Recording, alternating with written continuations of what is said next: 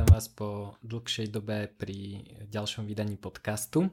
A toto vydanie bude veľmi zaujímavé. Mojím hostom je Tobias Postma, je to môj kamarát, ktorý je chemik, výskumník a podnikateľ a budeme sa baviť o takých rozličných témach, ako sú neurotoxíny, morské slimáky, antibiotika a, antibiotiko, a rezistencia na antibiotika, organické versus neorganické meso a antibiotika v mese. A budeme sa rozprávať o medicínskej marihuane. Tu by som veľmi rád, alebo možno aj nerad, ale podotkol, že sa bavíme o medicínskej marihuane, to znamená marihuane alebo prípravkoch z marihuany, ktoré sú na predpis. Čiže primárne sa rozprávame o medicínskom použití, nie o rekreačnom použití a určite neodporúčame ani ja, ani Tobias uh, užívanie marihuany na akékoľvek medicínske alebo nemedicínske účely bez uh, toho, aby ste sa poradili s lekárom alebo s nejakým odborníkom. Nehráme sa na doktorov, aj pre tie indikácie, o ktorých sa bavíme, je samozrejme potrebné, aby nejaký lekár zhodnotil celkový zdravotný stav pacienta. Medicínska marihuana sa používa na rôzne pomerne ťažké choroby, epilepsiu, rakovinu, Parkinsonovú nemoc a mnohé, mnohé ďalšie ochorenia a určite tu neobhajujeme to, že niekto s takýmto ťažkým ochorením si povie, že kašlem na lekárov a idem sa liečiť marihuanou. Ona, ona veľmi často iba potlača symptómy, aj keď niektoré ochorenia aj lieči, ale je dobré sa poradiť s lekárom. Čiže nerobte hlúposti a, a dávajte si pozor a poradte sa s odborníkmi, ak čokoľvek chcete robiť. My vám určite nič neodporúčame. A aj napriek tomu, teda dôvod, prečo som sa rozhodol spraviť tento podcast je, že je to veľmi fascinujúci svet, je veľmi zaujímavé e, vnímať to, čo sa deje, ako sa vlastne posúva vnímanie marihuany, ako je možné vlastne vytvoriť rôzne prípravky z marihuany, ktoré e, nemajú žiadny psychoaktívny efekt, čiže nemajú ani veľký potenciál na zneužitie, ale tieto výrobky vlastne pomáhajú pacientom s týmito, s týmito chorobami a zároveň sa bavíme o tom, ako sa zmenil svet a ako sa marihuana po celom svete legalizuje na medicínske a často aj rekreačné účely. To sa, to sa deje po celom svete, samozrejme v Čechách sú už ďalej a Slovensko je tradične 100 rokov za opicami, ale myslím si, že je veľmi zaujímavé sa pozrieť na to, ako to funguje inde vo svete, aby sme sa mohli inšpirovať a možno, možno trošku zmeniť svoj postoj k týmto veciam. Potom sa ešte bavíme o cestovaní, o e, čajoch, o pueroch a o ťažkých kovoch v nich a o mnohých iných veciach. Napríklad sa dozviete, ako si Holandania navzájom nadávajú. A Tobias e, momentálne žije v Holandsku e, a dôvod, prečo sa s ním môžete po slovensky rozprávať, vám povie o chvíľu. Ešte by som vám chcel uh, priblížiť novú Facebook skupinu k tomuto podcastu. Linku nájdete na stránke s týmto podcastom a môžete tam diskutovať o témach, o ktorých sme sa v podcaste bavili s hostiami alebo o ktorých som hovoril ja. Posnažil som sa tam pridať všetkých hostí, takže aspoň tých, čo sú na Facebooku, takže ak máte aj na nich otázky, môžete ich skúsiť otagovať a opýtať sa aj priamo ich alebo mňa. Takže verím, že tam budú nejaké zaujímavé diskusie, keďže je to nová skupina, tak to tam zatiaľ až tak nežije, tak kľudne prídite a, a oživite to tam. A taktiež uh, som založil nejaké ďalšie skupiny, uh, o ktorých vám poviem na konci uh, tohto podcastu v závere. Tak vítaj v podcaste. Asi na úvod povedz hlavne o sebe, konkrétne, že prečo hovoríš po slovensky, keď žiješ mimo. A... No nielen žijem mimo, ale ja som v podstate Holandia. Ja som sa narodil v Holandsku, ale mám mamu zo Slovenska, tak ma naučila po slovensky, tak tým pádom rozprávam po slovensky. A dokopy sme sa dali, lebo sme mali také spoločné záujemy. A, no, často chodím na Slovensko a stretávame sa tiež v Holandsku a hoci kde, tak Áno, áno. A teším sa na cestu do Holandska. A ktorú si ideme dať hneď po biohacking konferencii a hackers kongrese. A, a takže to, toto je veľmi zaujímavé, lebo v tomto podcaste ten natáčam po slovensky a tým pádom si okrem českého hostia prvý zahraničný host, lebo takých, ktorí vedia po slovensky nie je zrovna veľa. A ja keď som ťa spoznal, tak, um, tak si robil uh, v chémii, konkrétne vo výskume. A tak povedz možno, že uh, čo si skúmal, aké projekty a ako si sa dostal k chémii ako takej. Dobre, no tak keď sme sa spoznali, tak som asi ešte, no začal som asi pracovať uh, na ten PhD, som robil peptidovú chémiu. A peptidy sú v podstate krátke reťaze aminokyselín, čo sa dajú pokope. A mne to fascinovalo od začiatku. Akože hociaké dôležité hormóny v mozgu a v tele sú, sú peptidy. V podstate e, endorfíny sú peptidy a tak ďalej. E, inzulín je peptid. A v podstate regulujú kopu zaujímavých funkciách v tele. Uh-huh. A mal som takú možnosť ísť robiť projekt v Barcelóne, kde som pracoval na peptidy a optimalizoval som syntézu títo peptidy, lebo sú veľmi zaujímavé z medickej strany. To sú neurotoxiny, ktoré vyrábajú, v podstate je to morský slimák, mm-hmm. ktorý poluje rybičky. So je to takýto slimáčik a príde rybka. On má harpúnu a normálne strelí tú harpúnu do tej rybky a do mhm. toho injekujem v tom momente koktail neurotoxinov. Je ich tam viac ako 200. A v tom momente rybka je tš, paralizovaná. A mhm. potom pomaly vyjde huba takto a zožere celú rybku.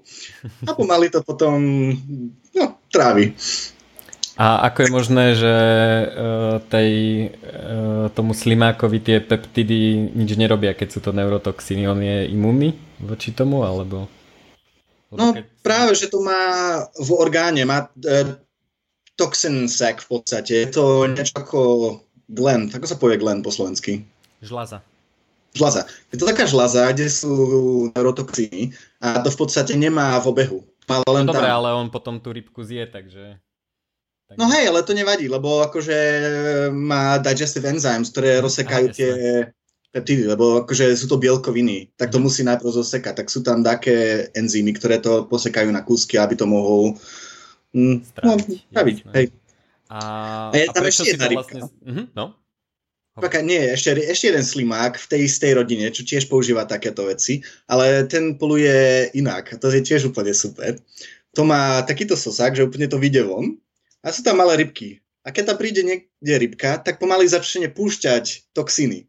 Uh-huh. A to sú také toxíny, ktoré vyzerajú ako aj inzulín a spri- spravia v podstate uh, úplne mu znížia cukrovú hladinu. Tak v podstate rybka je úplne, že nechce sa mi hýbať. Normálne zatvorí hubu a pomaly... hej. hej. A rybka je v pohode, v kome a on tam trávi.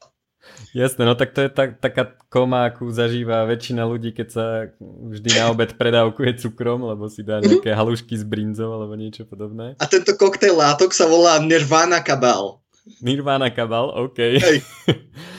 No a prečo si to skúmal vlastne? Ty si skúmal tú syntézu? No, lebo toto sú neurotoxíny, ktoré blokujú uh, daktoré uh, ion channels. To sú v podstate ionové kanály, čo máš aj v neurónoch uh-huh. a tam ti to môže zablo- zblokovať uh, pocit bolesti.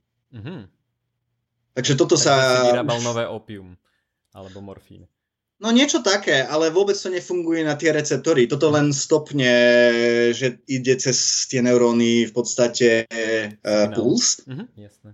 A je to dosť také, že len na dáke, tak ne, nerobí to nič na dýchate cesty alebo tak, uh-huh. ale len to v podstate stopne bolesť. Uh-huh. Ale zaujímavé. problém je, že sa to musí dávať epidurálne, takže v podstate do chrbtice. Hej. Nie je to úplne príjemné, zatiaľ. Jasné, tak to sa možno Ale... ešte bude dať vytúniť. Hej, hej, na to sa pracuje teraz, aby sa to dalo aj orálne zjesť, aby sa to dostalo do mozgu alebo kde len chceš. Uh-huh. Tak už je jedna takáto látka, ktorá sa používa akože ako registrovaný liek. Uh-huh. A potenciál je obrovský, lebo tieto uh, slimáky, je ich niekoľko sto a každý má iné takéto látky, lebo úplne to je evoluované na to, aby to mohlo stopnúť nielen prúdenie bolesti, ale hocičo stopne to dáke biologické, alebo ich len zníži. Uh-huh. A tým pádom sú to potenciálne veľmi zaujímavé látky, na, čo, ktoré sa dajú používať v medicíne. Uh-huh. Ale akože slimáčik je takýto a to vyrába tie toxiny veľmi, veľmi pomaly a má to veľmi málo. Tak nedá sa to dáko farmovať, tak musí sa to synteticky robiť. Uh-huh. Jasné. A to si Ale vlastne sú to komplikované látky. To spraviť. Uh-huh. Sú to komplikované látky, lebo je to v podstate peptid, ale ešte má aj sírové uh, konekcie v tom. Tak je to v podstate niečo, čo má tridimensionálny tvar. Uh-huh. A aby to mohlo presne sadnúť na ten receptor, aby to mohlo zablokovať tú vec. Jasné, no tak to sa dostávame k mojej ďalšej otázke, že keď sme sa bavili o chémii, tak ty si povedal, že to je ako Lego. Uh-huh. a ja si to teda neviem predstaviť, lebo ja stále si predstavujem skúmavky a všelijaké horáky a rôzne ďalšie takéto veci. Že... Tak hej, to je tá zábavná časť, ale z teoretickej časti to je zase... Keď sa pozerá, teda ako sa ja pozerám na chémiu, že, a hlavne ešte táto peptidová chémia, lebo tu je to ešte ľahšie, lebo tu máš fakt, že reťaze a tu vidíš každú aminokyselinu ako jednu kocku. Mm-hmm. Každú kocku má inú farbu a ešte dá má, v podstate niečo tam trčí a tým pádom to má aj iný shape. Uh-huh. A máš všelijaké kocky, ktoré sa dajú inak pripájať. Uh-huh. A v podstate, v podstate ako keď syntetizuješ peptid, tak máš kocky a po sebe stavíš jedno, tak no. máš dvojpeptíd, dáš tam jeden trojpeptíd a takto ďalej. Uh-huh. A tam môžeš robiť hocičo, akože môže sa to kombinovať, môže sa to tam dať aj aminokyseliny, ktoré neexistujú v prírode. Uh-huh. Hoci, hocičo sa tam dá dať. Jasné. Tak tým pádom sa stávajú veci, ale musí sa to postaviť presne tak, keď teda tieto neurotoxiny, že sa to pripojí presne dobre, lebo tam majú bežne dva také sírové bridges, mostiky? Uh-huh, uh-huh. Asi. A to v podstate znamená, že sa to môže konektovať že takto, takto a hoci ako. Hej, Dá sa to vieš prepojiť. To, vieš to otáčať. No. Inak niektorí ľudia asi nebudú vidieť video. takže, ha, to nevadí. takže uh, nevadí proste, že dá sa, dá sa to otáčať a je viacej spôsobov, ako sa to dá pripojiť ako keby. Ja to... No hej, ale mhm, to no. znamená, že to má inakší tridimensionálny uh, tridimensionálnu štruktúru uh-huh. a tým pádom to aj inak interaguje s, uh, s tým receptorom. Jasne. Takže musí to byť presne ten správny a to je tam to ťažké na to, aby si to mohol trošku uh, spraviť presne, aby to išlo tak, ako to chceš. A na to som pracoval, aby som mohol optimalizovať tieto systémy, aby sa to dalo zväčšiť, uh, syntéza, aby sa to dalo robiť aj na uh, industriálnom scale. Uh-huh. Jasné. No, mne to zase prípada, tebe to prípada ako Lego, pre mňa je to ako, a, ako programovanie hmoty a, a vytváranie vlastne nejakých látok z nejakých čiastočiek. Mne to, mne to teda pripomína také vizuálne 3D programovanie. Dokonca boli uh, kedysi koncepty chemických počítačov, ktoré vlastne robili výpočty tak, že vlastne spravili nejaké chemické reakcie a oni interagujú na základe nejakých matematických princípov a ten výsledok tej látky, ktorú si dostal, uh, keď si vlastne nejakým spôsobom odmeral, väčšinou teda nejakým svetlom alebo niečím, tak si vlastne dostal výsledok toho výpočtu. Potom dru- mm-hmm. druhý, druhý model podobný je biologický, to znamená, že zase, DNA. Zase ale to je v podstate tiež chemické, to sú len, mhm. len väčšie molekuly, ale v podstate je to stále, sú to chemické procesy. Jasné. No a ty si potom vlastne odišiel ešte robiť na antibiotikách, o tom som počul tvoju krátku prednášku a zabíjal si baktérie. Hej, akože to bolo také dosť zaujímavé. Som, som išiel do Škótska a tam som prišiel, som mal ísť pracovať na úplne iný projekt, na vakcínu proti denge. Uh-huh. A potom som mal dostať peniaze z Európskej únie, čo mi povedali, že áno, dostali ste to, ale teraz máme problém zobrali sme 130 miliónov a sme to použili ako ekonomickú injekciu, tak ti nemôžeme dať peniaze. Milé. Takže tým pádom som začal robiť niečo iné a mali sme tam jednu miestnosť, um, lebo bol to nový lavák, tak tam ešte bola jedna miesto, kde nič nebolo. Tak so, profesor sa pýtal, že či tam nechcem postaviť mikrobiologický labák. Uh-huh. Tak ja som nevedel nič o mikrobiológie, tak som sa musel naučiť on the fly v podstate v tom momente, ako som stával mikrobiologický labák. Uh-huh. A asi za dvoch mesiacov som tam už mal hodne nebezpečné uh, baktérie, ktoré boli uh, kulturované v nemocnice, uh-huh. multirezistentné na v podstate všetky antibiotiky. Uh-huh. A to som tam pestoval a som musel hľadať antibiotiku, ktorá to zabíjala. Uh-huh. Mm, a to podá, boli, to podarilo boli sa vlastne to... peptidy, hej? Hm? No ja som to zase pozeral na peptidy, lebo sú hociaké mikroby, e, baktérie, baktérie alebo plesne, ktoré vytvárajú takéto peptidy, ktoré zabíjajú baktérie. Uh-huh. A tiež e, v ľudskom imunnom systéme máme také peptidy, ktoré zabíjajú baktérie. Uh-huh.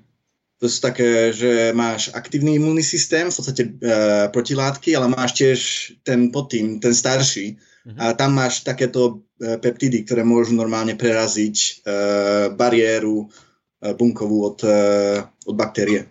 Jasné. Tak tieto som optimalizoval a som skúšal na baktérie, na plesne a hoci čo. A to, ty si vlastne ho, hovoril, keď sme sa o tom rozprávali, že uh, problém teraz je, že baktérie sa stávajú rezistentné na všetky možné antibiotika, ktoré existujú a samozrejme, že čím častejšie ich používáš na konkrétnom človeku, tak tým rezistentnejší ten, tie baktérie v tom človeku sú, lebo evolúcia no, samozrejme. Čiže vlastne toto je niečo, čo e, tre, ako nikto asi nemá úplnú radosť z toho, keď uh, má jesť antibiotika, ale proste keď mm-hmm. je niekto dostatočne chorý, tak tie antibiotika proste potrebuje, čiže vlastne tento vývoj treba a asi je to úplne rýchly. dôležité, lebo keď, keď nebudú fungovať antibiotiky, tak ľudia budú zomierať pre malú ranku. V podstate dostaneš infekciu a máš problém. Mm-hmm. A na Slovensku inak je to obrovský problém, lebo lekári tam strašne rýchlo predpíšu uh, antibiotiky.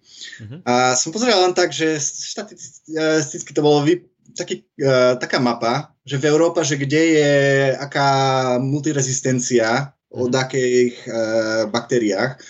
A na Slovensku je to hrozne zle. Takže to vidíš, že úplne brutálne červené, že viac ako 70% z ktorých takých baktériách je úplne multirezistentné. Mm-hmm. A to je problém, lebo to sú bežne baktérie, ktoré sa nájdú v nemocniciach. Tak tam už príde chorý človek a keď ešte niečo chytí, tak je dvojitý problém. Jasné. No, ja som uh, bol na vyšetrení uh, u kalifornskej doktorky a robila mi taký, taký ako overview, že, uh, že môj zdravotný stav, medicínska história. A mm-hmm. potom sa ma opýtala takú otázku, že či som niekedy v živote mal antibiotika. Tak som jej vysvetlil, že na Slovensku, keď ti tečie soplík, tak ti rovno predpíšu antibiotika. Takže som povedal, že som ich mal asi 20 krát v živote, proste ako cukríky a ona úplne zhrozene na mňa pozerala, že pomaly zomieram, že, že takéto veci by som teda naozaj nemal robiť a, a, a antibiotika by som si mal dávať v ohrození života, nie že mi tečie soplík. Tak to ma, to ma celkom, celkom pobavilo a zároveň trošku vydesilo. Takže dúfam, že vývoj antibiotík bude, bude fičať lebo... Že musí sa, akože pracuje sa na tom veľa, hľadajú sa nové e, systémy, lebo tiež je veľký problém, že antibiotika sa dáva vo veľkom e, ste zvieratá, čo sa testujú na jedlo, na, na meso tak, tam je obrovský problém, lebo tam dávajú veľké dávky antibiotika, tiež keď už nemôžu, vždy, ale dáva sa to ešte veľa. A bežne sa nepoužívajú presne ľudské antibiotika, uh-huh. ale niečo, čo vyzerá len trošku inak. Tak v mhm. podstate zoberú atóm, to dajú, vyhodia a dajú tam niečo iné. Uh-huh. Ale v podstate systém, ako to funguje, je ten istý. Tak sa, sa, sa spraví rezistencia, uh-huh. tak to môže zabiť celý, celú rodinu tých antibiotík, tak to môže zabiť rezist, no, rezistenciu proti tie uh, antibiotika pre zvieratá. Jasné. Ale tie rezistencia tiež funguje proti tie antibiotiky, čo ľudia používajú. Jasné, čiže vlastne sa e, krmíme uh, antibiotikami priamo z mesa. Ale sranda, sranda je, že ľudia často kritizujú, že biomeso a, a tak, že to je proste nejaká, nejaká hypisacká záležitosť. A toto je proste reálny dôvod, prečo, prečo by sme... Uh, no hej, ale som sa inak teraz rozprával ešte s jednou veterinárkou a ona toto riešila že problém je, že biomeso bežne má tiež antibiotika, lebo antibiotika sa tiež ráta ešte pod bio. Hej, ono je to aj tak, že no, to samozrejme môžeš mať nejaké farm, také, kde vieš, že to nie je, ale je to ťažké zohnať. Ja no. napríklad mám dodávateľov mesa, o ktorých viem, že čo robia, mm-hmm. ale uh, toto je vlastne problém aj všelijakých organických a bio uh, zeleniny a ovocia, lebo hmm. na certifikáciu organik uh, môžeš vlastne použiť niekoľko typov pesticídov, ktoré proste sa tvária, že sú bio a dokonca keď máš nejaké trojkombo troch, tak ešte stále na to môžeš dať, že je to organické. Ja mm-hmm. zase neviem vyhodnotiť, že či sú tie konkrétne nebezpečné alebo nie, ale, ale proste to, že je niečo organické, neznamená, že je to bez pesticídov a to že, to, že je meso bio, neznamená, že je bez antibiotík. Takže, mm-hmm. takže to, je, to je veľmi zaujímavé a možno aj preto by sa to s tým mesom nemalo úplne preháňať. Mm-hmm. No ale toto je ešte taká halus, lebo baktérie majú ešte taký zaujímavý spôsob, ako môžu e, prehadzovať e, rezistenciu proti antibiotikách cez inakšie uh, strains, nielen strains, ale aj species, v podstate mm-hmm. inakších druhov baktérií. Lebo môžu normálne vypluť, uh, alebo DNA, môžu normálne kúsok DNA vyhodiť mm-hmm. a ten druhý to môže zobrať, inkorporovať si a začať riešiť tie isté bielkoviny, ktoré zabíjajú alebo rozstrihávajú tie antibiotika. Fúha, tak to som nevedel. Tak, čiže normálne ako prenos DNA medzi jednotlivými druhmi počas života. Mm-hmm tak to je mega rýchla evo- evolúcia, to už, to už sú... Ako... To ide strašne rýchlo, to je vidia, ako rýchlo sa to šíri. No však ty v... si sa snažil tie baktérie zabíjať v tých skúmavkách a ako ti to no, išlo? Podarilo sa ti... Nie všetké, zabiť? akože... Bolo tam niečo ako tuberculosis, uh-huh. čo som vlastne nemohol pestovať, ale mal som to tam aj tak. Uh-huh to tam prišlo z nemocnice, lebo sme tam riešili niečo s ľuďmi, ktorí uh, majú uh, cystickú fibrózu. Uh-huh. Neviem, či to je slovenské slovo teda. Hej, cystická fibróza. Uh-huh. Aha, dobre. A oni bežne majú obrovské problémy s tým, že keď tam dostanú jednu baktériu, tak už nemôžu dostať transplantáciu plúc. Uh-huh. Uh-huh. Lebo ak to transplantujú plúc, tak ešte tam okolo tam niekde ostanú tie baktérie Jasne. a zas pôjdu do toho a zas začnú rozžieravať v podstate plúce. Uh-huh. A ten problém je, že sú úplne rezistentné na všetko. Uh-huh. Tak to v podstate teraz, keď pacient dostane túto baktériu, není šanca, že môže dostať nové plúce a tým pádom ide zomrieť. Uh-huh. A na toto som fungoval, lebo som chcel pohľadať, ja som skúšal všetko, čo, čo ma napadlo. Ja som tam hádzal hocičo som to nevedel zabiť. To je hrozné. Dúfam, že to nemám. No. Ale som povedal v robote, že nech ma nenasierajú, lebo potom spravím niečo s kofi, s, s kavovarom. tak to je dosť dobré. to sú také, viem si predstaviť, že takéto kolujúce vtipky v labáku celkom môžu fungovať. no a potom si vlastne odišiel do Viedne na chvíľu a, a potom si vlastne sa rozhodol, že z výskumu prejdeš do podnikania mm-hmm. so svojimi uh, so svojou rodinou. a, no. a rozhodli ste sa, že idete vlastne vyrábať medicínsku marihuanu a respektíve výrobky z medicínskej marihuany. To je vlastne... Uh, možno popíš, že aké, aké čo vyrábate a komu to predávate a na čo je to dobré. Tak začali sme v podstate lekáreň, eh, legálnu lekáreň, kde máme farmaceutický labák a tam vyrábame eh, z medickej marihuány oleje. A to bežne zoberieme tak, že zoberieme tú marihuánu a to vyextrahujeme e, superkritickou CO2. To je jeden z najčistejších metód, aby si mohol spraviť extrakt. Akože vyextrahuješ len tie aktívne látky, aj terpény, v podstate, čo dávajú tú vôňu a chuť. Uh-huh. A necháš všetké e, chlorofily, zelené veci, necháš v rastline, uh-huh. tak máš v podstate len extrakt a to potom rozpúšťame do oleja a to predávame na kvapky pod jazyk. To sa len dá dostať na predpis. Uh-huh. V Holandsku je to úplne regulované. Uh-huh. Je len jedna firma, ktorá môže pestovať tú uh, marihuánu. Uh-huh. Tak oni toto robia pod uh, GMP, čo znamená Good Manufacturing uh, Procedure, niečo také. A tam musia to vypestovať takým štýlom, že to musí byť úplne čisté, nemôžu tam byť ťažké kovy, nemôžu tam byť pesticídy, musí to byť sterilné.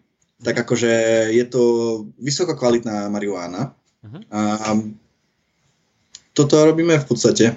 Jasné. No a produkt je teda, máte viacero, máte CBD olej, tuším. Uh-huh.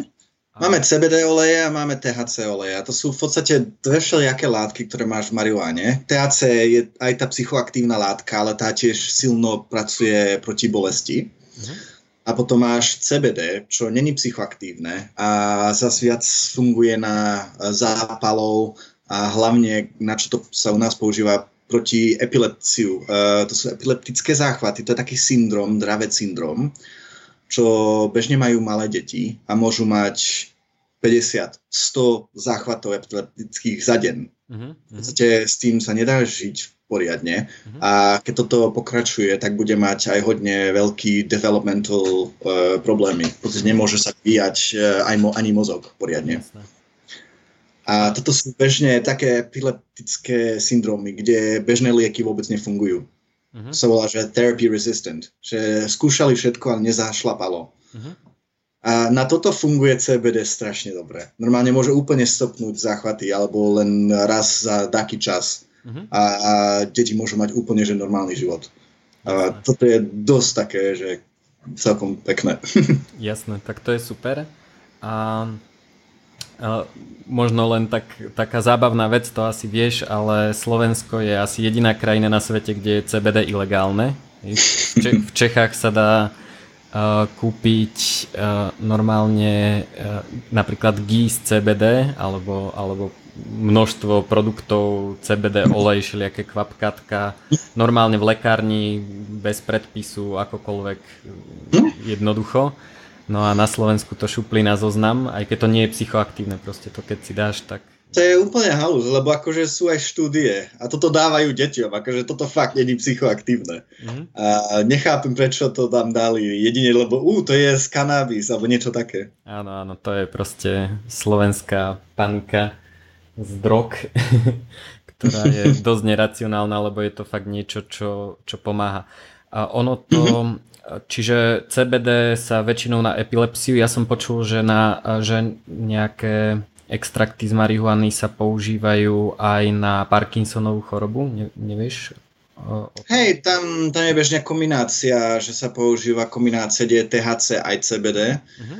Um, máme niekoľko pacientov, ale bežne čo vravia, že nezmením to ani tak, že sa trasú, uh-huh. až tak, Trošku hej, ale bežne ich, im to nestopne, uh-huh. ale dobre z toho spia, akože lebo nemajú problémy večer. Uh-huh.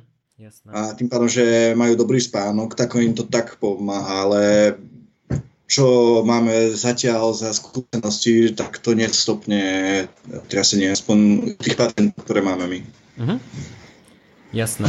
A THC sa teda používa uh, to je, to je tá psychoaktívna, alebo jedna z tých psychoaktívnych látok a to sa používa, viem, že na bolesti, nejaké, mhm. nejaké typy a u rakovinových pacientov v terminálnych štádiách?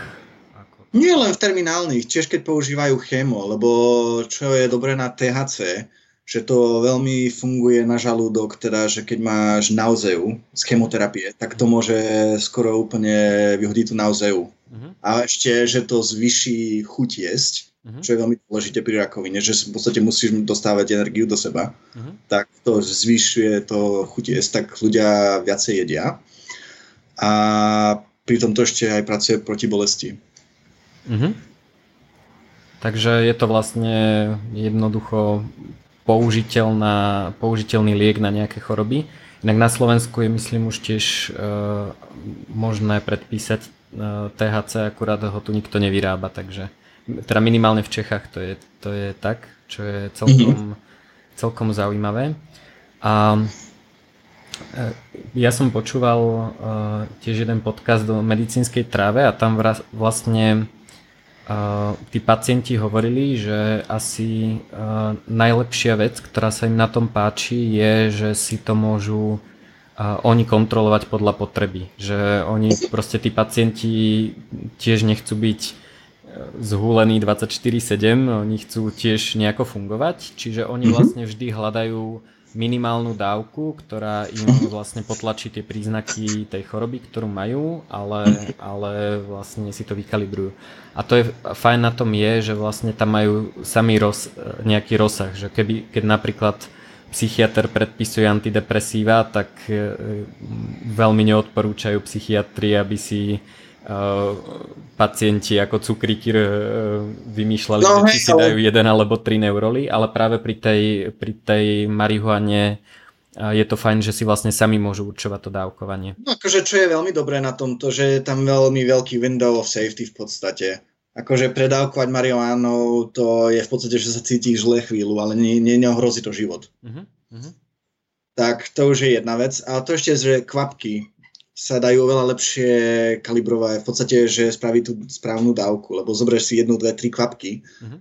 a tým sa dá ľahšie e, regulovať to, že máš efektívnu dávku uh-huh. bez toho, aby si mal psychoaktívne príznaky. Uh-huh. A ak by si potreboval trochu viac, tak si pridáš kvapku.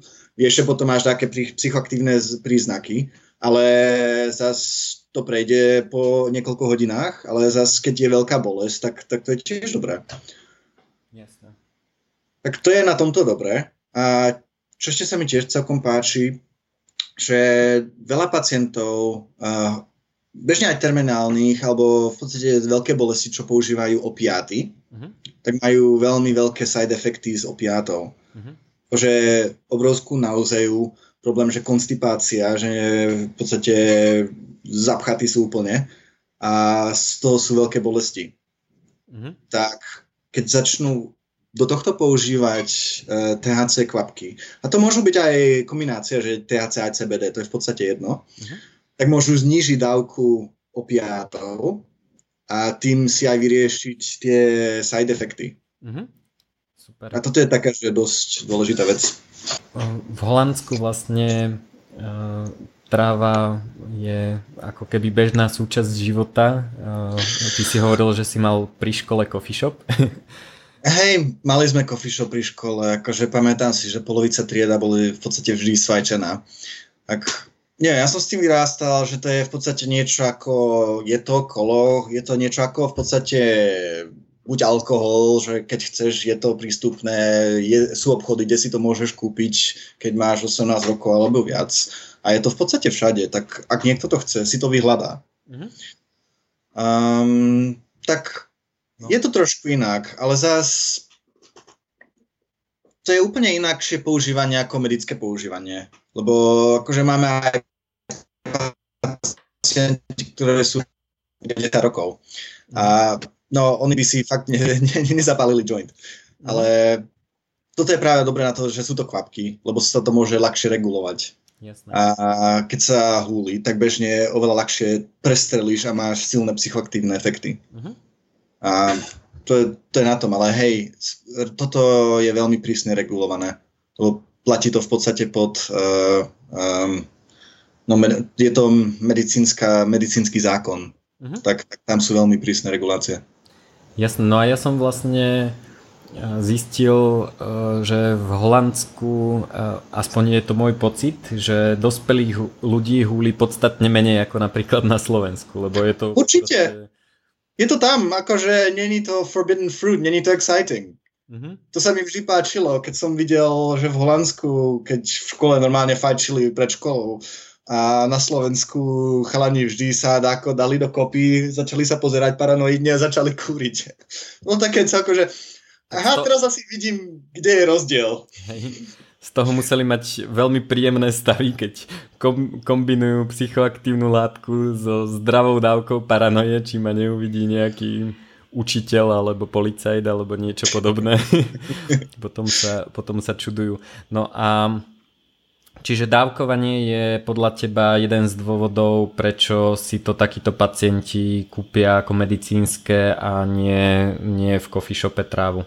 Okrem toho, no, že to asi práve, že to je ešte veľký problém s coffee shopmi, teda čo si vidím. Robili také výskumy, že kvalitu trávy v coffee shopov. Uh-huh. A to ešte taká krásna regulácia, ako to funguje v Holandsku. V podstate máš coffee shopy a tam môžu legálne predávať marihuánu, uh-huh.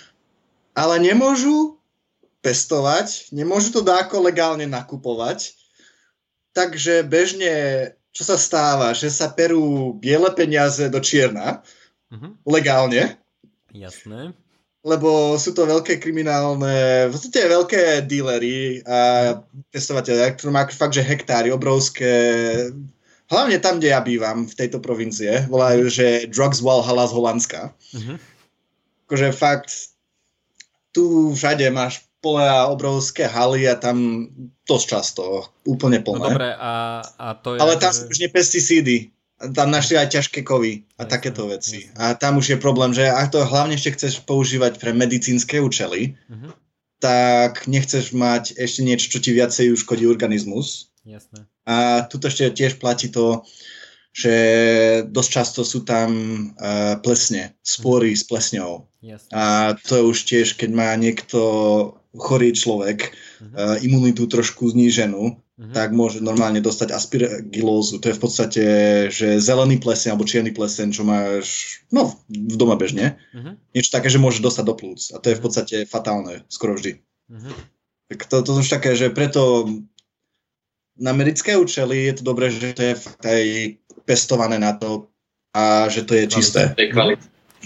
Mňa celkom pobavilo eh, to, že uh, keď vlastne v eh, USA legalizovali niektoré štáty trávu, mm. tak uh, ja mám pocit, že, že tam ten biznis explodoval, že Holandenia sú takí, taký akože vegetík, máme si tu nejaké coffee shopíky, z času na čas vypestujeme nejaký nový strain, neviem teda ako často vznikajú nejaké nové, uh, nové odrody alebo, mm. alebo typy ale v momente, keď e, to začalo byť možné v Amerike, tak tam proste explodoval trh, to je, to je čistý Disneyland, tam proste tie, mm-hmm. videl som, kamarát mi posielal video e, z tej výdajne, z tej dispensary mm-hmm. a tam mali uh, lubrikačné gély z THC, takže, mm-hmm. takže vlastne Eh, genitálne použitie, mali tam eh, podľa mňa sa počet eh, typov vaporizérov zo štvornásobil, to by sme ešte mohli povedať, že aj viac mám taký pocit. Hej, hej.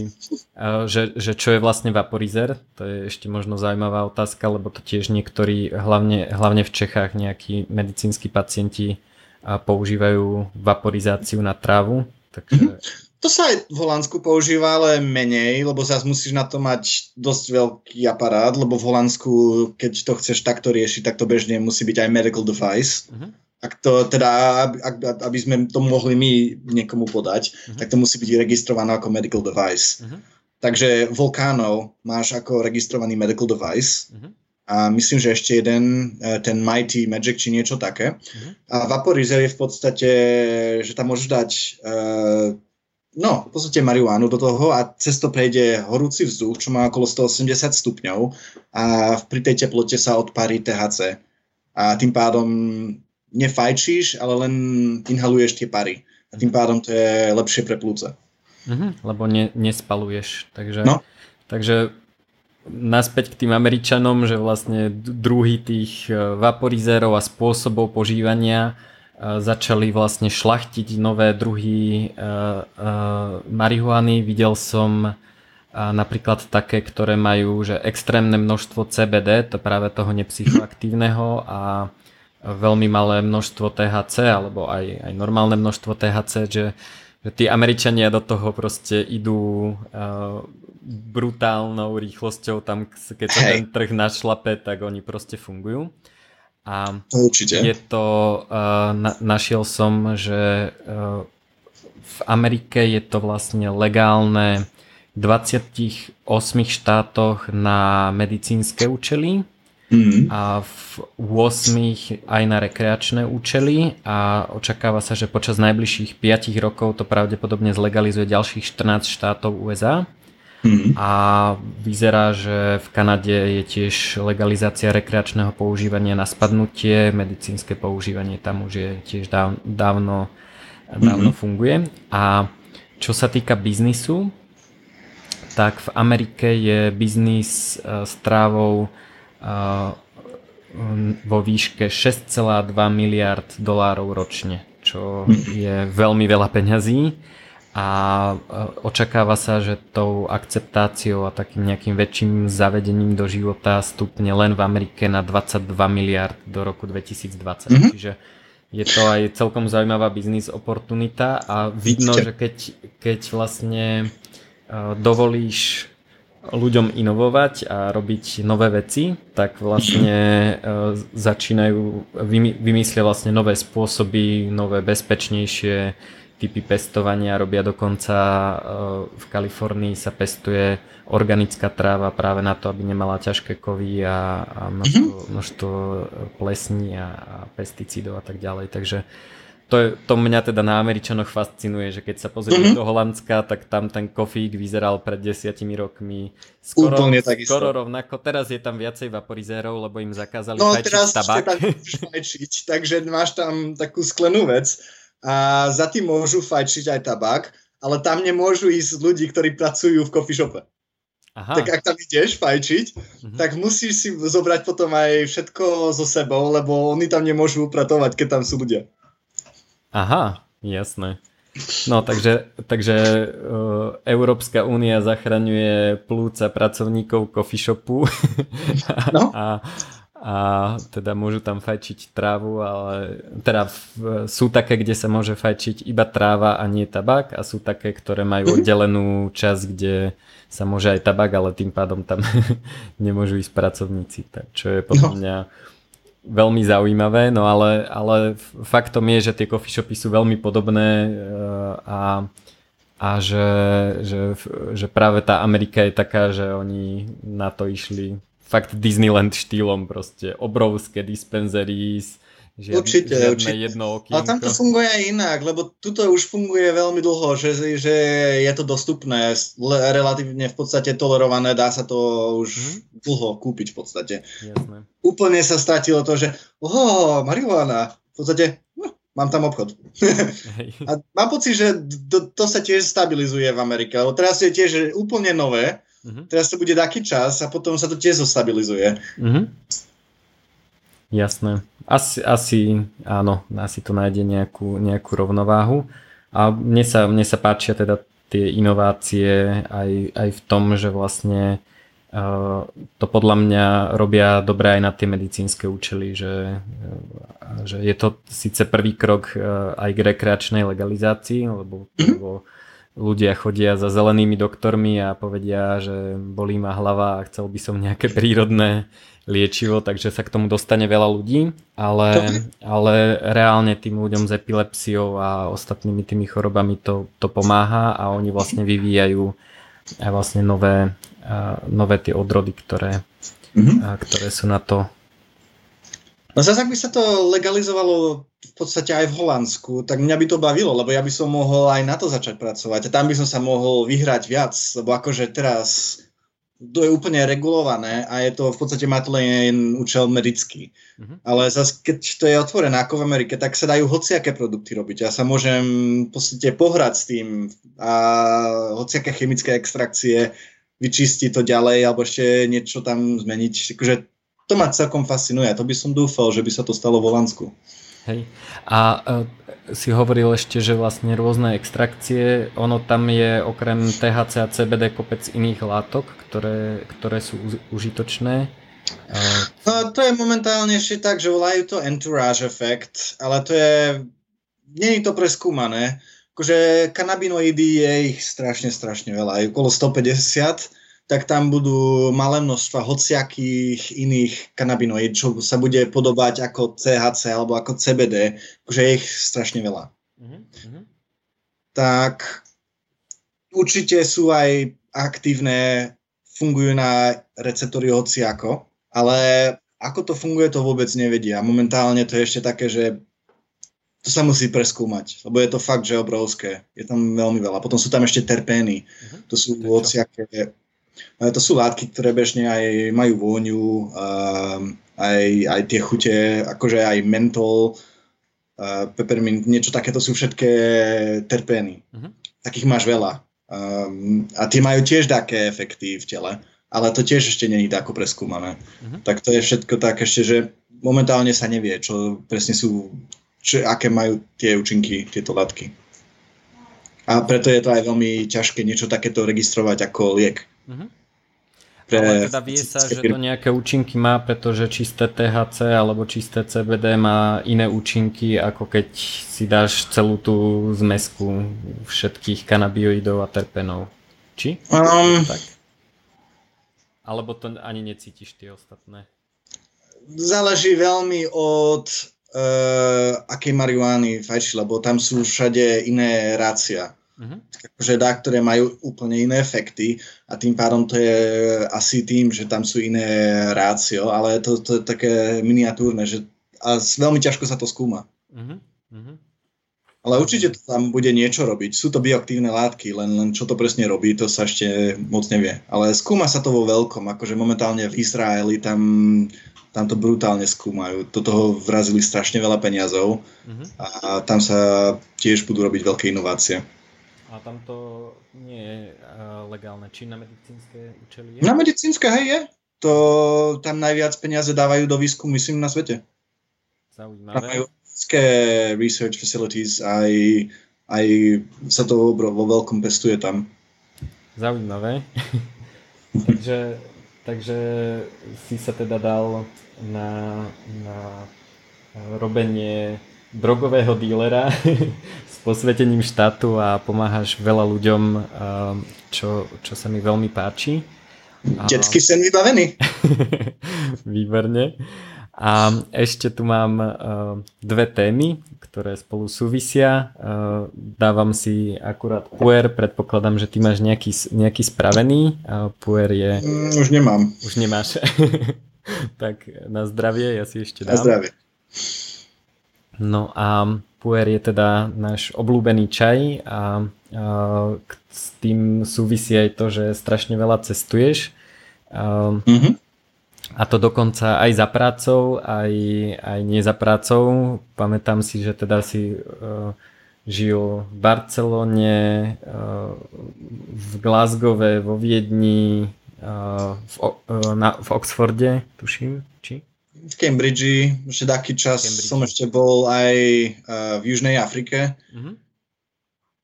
Tak aj to, mal som možnosť študovať, skúmať, tak vždy som to zobral a bolo to super. A popri tomu som ešte mal aj veľa možností, že môžem cestovať, tak keď mám možnosť cestovať, tak idem.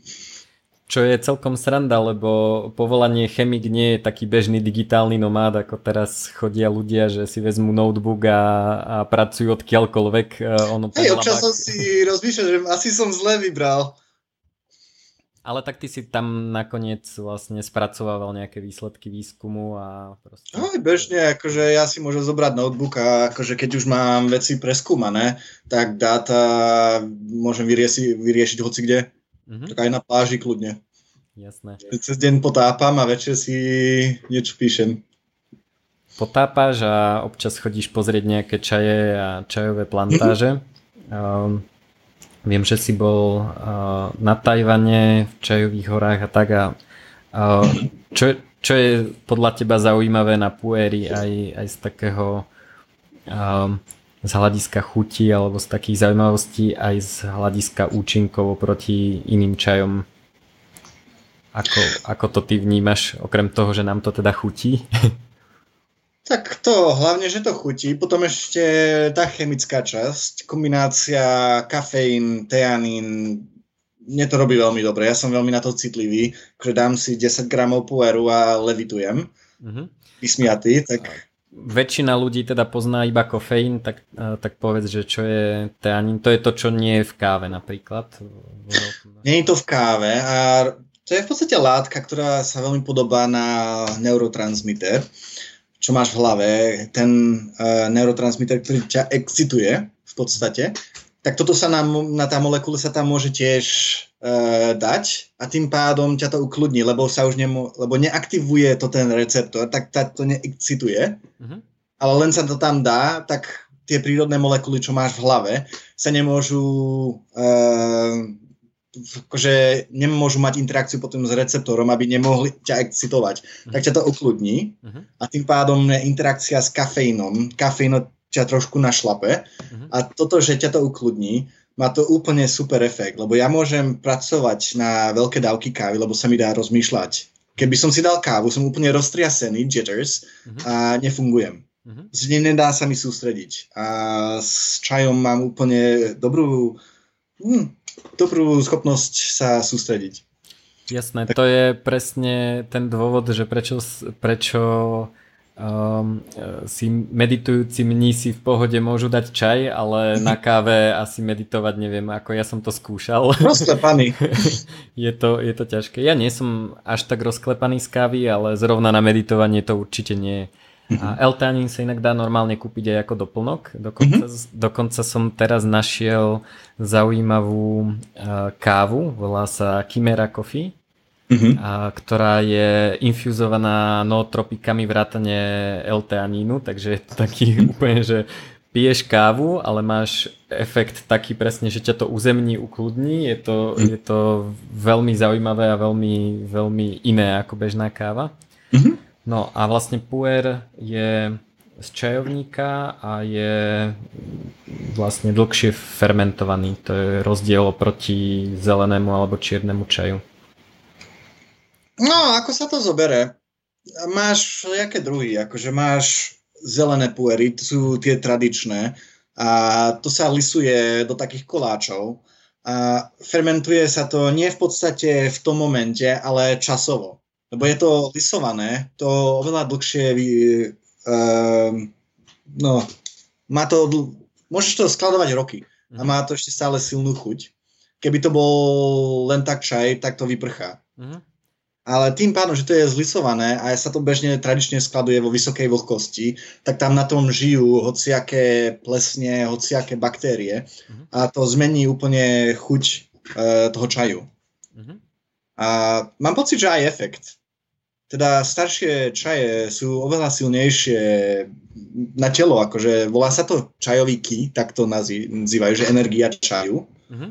A, a som mal také staré čaje, že normálne dáš si jednu malú konvičku a normálne cítiš prúdiť energiu cez tela, akože tak to cíti. Úplne, úplne zaujímavé. Uh-huh. A často sú tie vlastne tie čajovníky, z ktorých sa robia puery, sú často staršie stromy aj. To je, to je mm-hmm. taký rozdiel, že oni sú, tie listy sú vlastne väčšie, také tvrdšie. To sú staré čajovníky, ktoré majú veľmi hlboké korene, tak majú možnosť sa dostať pri viacerých uh, nutrients mm-hmm. a aj viacej vody a tým pádom to môže, môže sa z toho stať nie krík, ale obrovský strom. Uh-huh. A tie bežne majú silnejšiu chuť a aj viac kafeínu. Jasné. Takže toto sa pestuje, takéto uh, puery sa pestujú uh, prevažne teda v Junane asi, Číne. Uh-huh. A potom je zaujímavé, že e, existujú čajové banky, kde e, je to možné si to odložiť a vlastne nechať to fermentovať na, na tie teda fermentované puery. Mm-hmm. A tie sú na Tajvane a v Hongkongu. ak mm-hmm. teda správne spomínam a dokonca je vraj nejaká dobrá procedúra, že najprv to dať na Tajvan a potom do Hongkongu, alebo opačne, to už si nepamätám. Najprv na Hongkong, potom do Tajvanu, lebo v Hongkongu je bežne ešte vyššia vlhkosť, tak tam to necháš niekoľko rokov fermentovať a tam to sú bežne ešte nielen banky, že to dajú do také miestnosti, ale dodajú do také miestnosti, kde ešte úplne pridávajú vlhkosť, že to fakt fermentuje. Ja mám také, také čaje a v podstate, keď to otvoríš, tak vidíš úplne biele plesne cez, tie, cez ten koláč. A to nie je nezdravé? A dokiaľ sú to biele plesne, to je v pohode. Uh-huh. Ak sú to už farebné plesne, tak bežne to není OK. Jasné.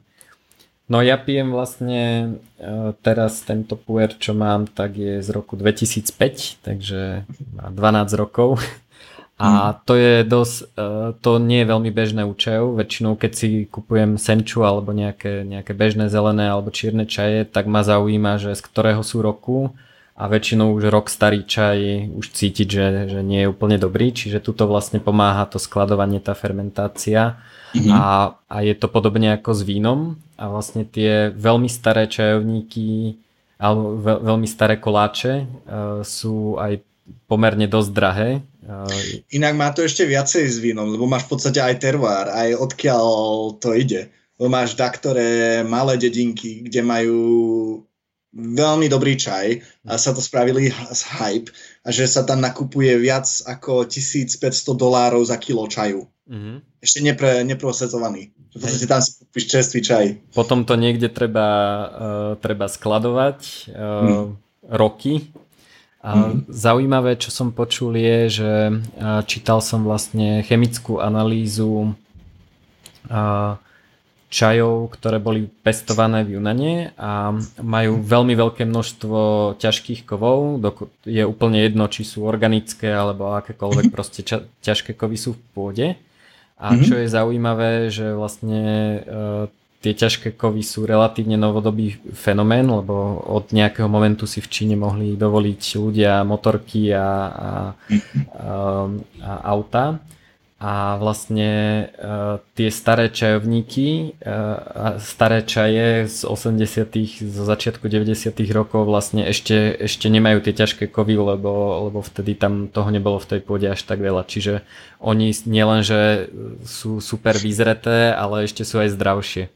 A, mm-hmm. a sranda bola, že ten výskum bol vlastne z Pekingskej univerzity a mhm. robili, mm. robili výskum aj japonských čajov a my, myslím, že aj japonských čajov a v zásade ako výsledok bol, že v dnešnej dobe čínsky e, čaj s nejakým akceptovateľným množstvom ťažkých kovov ani, ani nie je, že je to tam proste všade a je úplne jedno z akej superku farmy a dedinky si to kúpiš, je to, je to mm-hmm. proste zlé.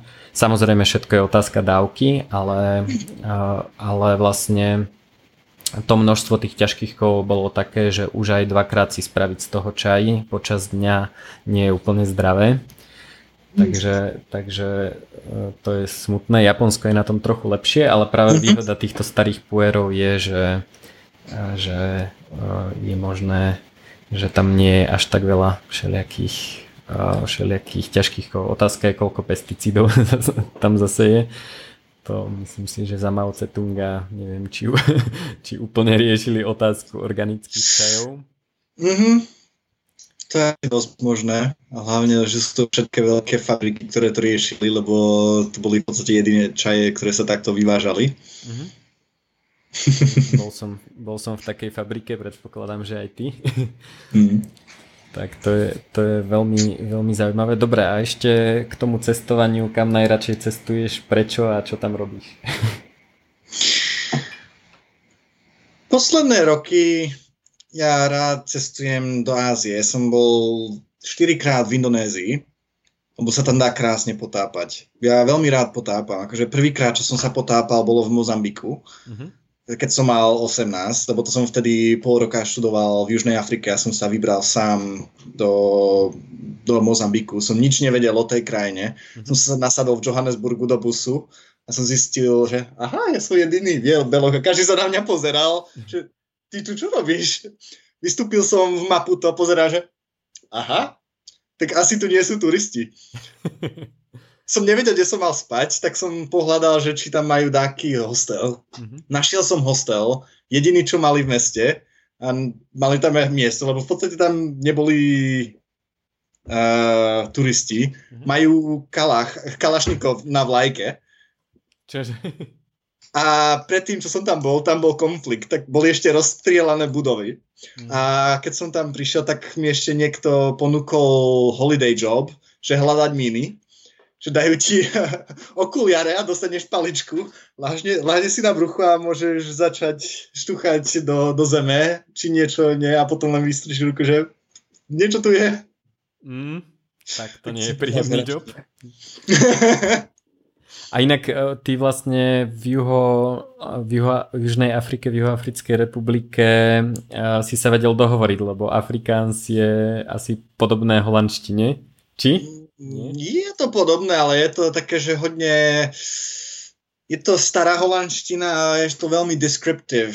Akože je, dá sa sledovať, keď sa niekto rozpráva, ale úplne dohovoriť není to úplne ľahké. Bežne to je oveľa ľahšie po anglicky. Uh-huh. A majú tam veľmi zaujímavé slova sa mi celkom páčilo. Akože lev. Voor niks en niemand bang niet si. Lev. Takže... Že zvieratko, ktoré sa pre nič a nikoho nebojí. OK. Čo je zaujímavé, že také, také dlhé slovo na niečo, čo je tam asi úplne bežné. Mm, ale zase takto sa rozprávalo bežne aj s kmeňmi, aby sa, tak to bolo veľmi descriptive. Chameleon, klein verkleurmannetje. to je malý, malý ujo, ktorý mení farby. Dobre. Inak, keď, keď uh, tangáče, sme... drihuky, kuky, bruky. V podstate trojuholník, keksík a gate. tak to je super. No, eh, keď už sme pri tej, pri tej holandštine, tak mne sa veľmi páči, ako si nadávate po holandsky. To je, to je podľa mňa veľmi, veľmi unikátny spôsob. Tak Holandania si až tak nenadávajú do pohlavných orgánov. A pod... Aj to? Aj, aj to, ale, ale veľmi tam funguje nadávanie si uh, uh, tak, že si želáte choroby. Takže mm-hmm. uh, je to také celkom zaujímavé, lebo si môžeš aj vybrať chorobu, na akú intenzitu v podstate chceš uraziť niekoho.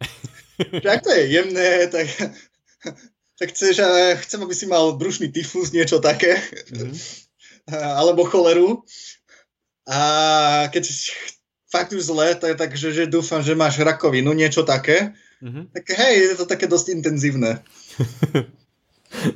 A nespôsobuje to nejaký, nejaký e, nocebo efekt u ľudí? Nebývajú chorší? Alebo je práve, práve lepšie, že si uľavia? No, že pocit, že to dobre vyhodí zo seba občas. Hej, hej. Tak to je zaujímavé, lebo Holandenia sú veľmi milí ľudia, takí, takí kľudní a v pohodičke vysmiatí, ale keď, keď človek nejakého Holandiana naštve, čo sa mne teda ešte nepodarilo, tak, eh, tak eh, to môže dopadnúť takýmto príjemným želaním. takže, takže to je zaujímavé. A, a čo robíš v Ázii? Tiež sa potápaš? Kombinácia bežne, záleží, kde som, akože ak sú v krajine tiež čajové plantáži, tak tam idem, nakúpim také dobré čaje to mám aj rád hory, tak rád sa vytrepem niekde na taký kopec alebo sopku a potom sa rád potápam. To je niečo, čo ma strašne baví. Akože pozerať sa... Ja som vyrástal na Jacques Cousteau dokumenty. V podstate starý francúz, ktorý vynašiel Scuba aparatus, v podstate tú vec tak on robil hociaké krásne dokumenty a ja som na to vyrástal a vždy, keď som pod vodou, tak wow, že pozerať hociaké psychedelické rybičky. Jasne. Je to super. Vesmír. Mhm. To a ešte to, že sa to na teba pozera. Akože som sa potápal s trojmetrovým žralokom a sa to na mňa pozeralo, okolo mňa to točilo, že hm, wow, to je celkom také husté. no, takže si, si doprial aj dávku adrenalínu. To hej. Jasné, super. Dobre, tak ďakujem. Myslím, že to bolo veľmi zaujímavé. A, hm, ďakujem a, za pozvanie. A možno, možno spravíme niekedy pokračovanie. Tak, no, tak, môžeme. Díky, maj sa. Ďakujem za pozornosť. Verím, že sa vám rozhovor s mojim hostom páčil. Pre mňa je to úplne fascinujúci iný svet. Ja ako ITčkar vždy, keď sa stretnem s Tobím, tak sa dozviem množstvo zaujímavých vecí zo sveta hmoty a zo sveta chemických látok alebo látok celkovo a samozrejme má veľmi zaujímavý pohľad na biológiu a množstvo ďalších vecí.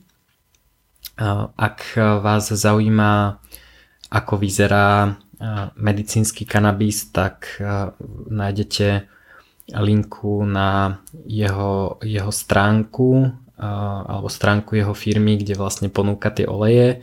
Dozviete sa tam napríklad, aký je rozdiel medzi extrahovaným olejom a, a samotnou marihuanou, ako to vyzerá, aké, aké typy olejov sa v Holandsku dajú predpísať. U nás je to, je to samozrejme iné. Dokonca ponúkajú aj CBD olej, ktorý je v Holandsku, ktorý v Holandsku a vo väčšine sveta nie je na lekársky predpis. Myslím, že je veľmi dobré sa zamyslieť nad, nad tým, ako, ako fungujeme a čo ľuďom dovolujeme a nedovolujeme robiť. A, a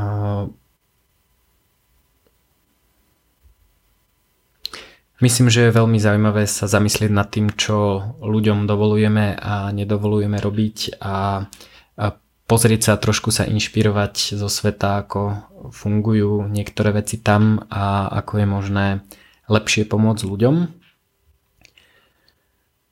Zároveň pripomínam Facebook skupinu tohto podcastu, ktorú som založil, takže ak Eh, ak ste sa tam ešte neprihlásili, tak eh, nájdete linku na stránke tohto podcastu a eh, budem rád, keď sa tam budete pýtať otázky aj hostí alebo kľudne aj mňa. A okrem toho som založil travel hacking skupinu s rôznymi typmi pre cestovateľov. Môžete tam písať otázky a jeden z ďalších podcastov sa bude venovať práve cestovaniu, ako cestovať lepšie, efektívnejšie, zaujímavo a, a, a všetky ďalšie takéto veci. A teším sa na, na ďalšie vydanie podcastu a dúfam, že ste sa niečo naučili alebo dozvedeli. Majte sa pekne.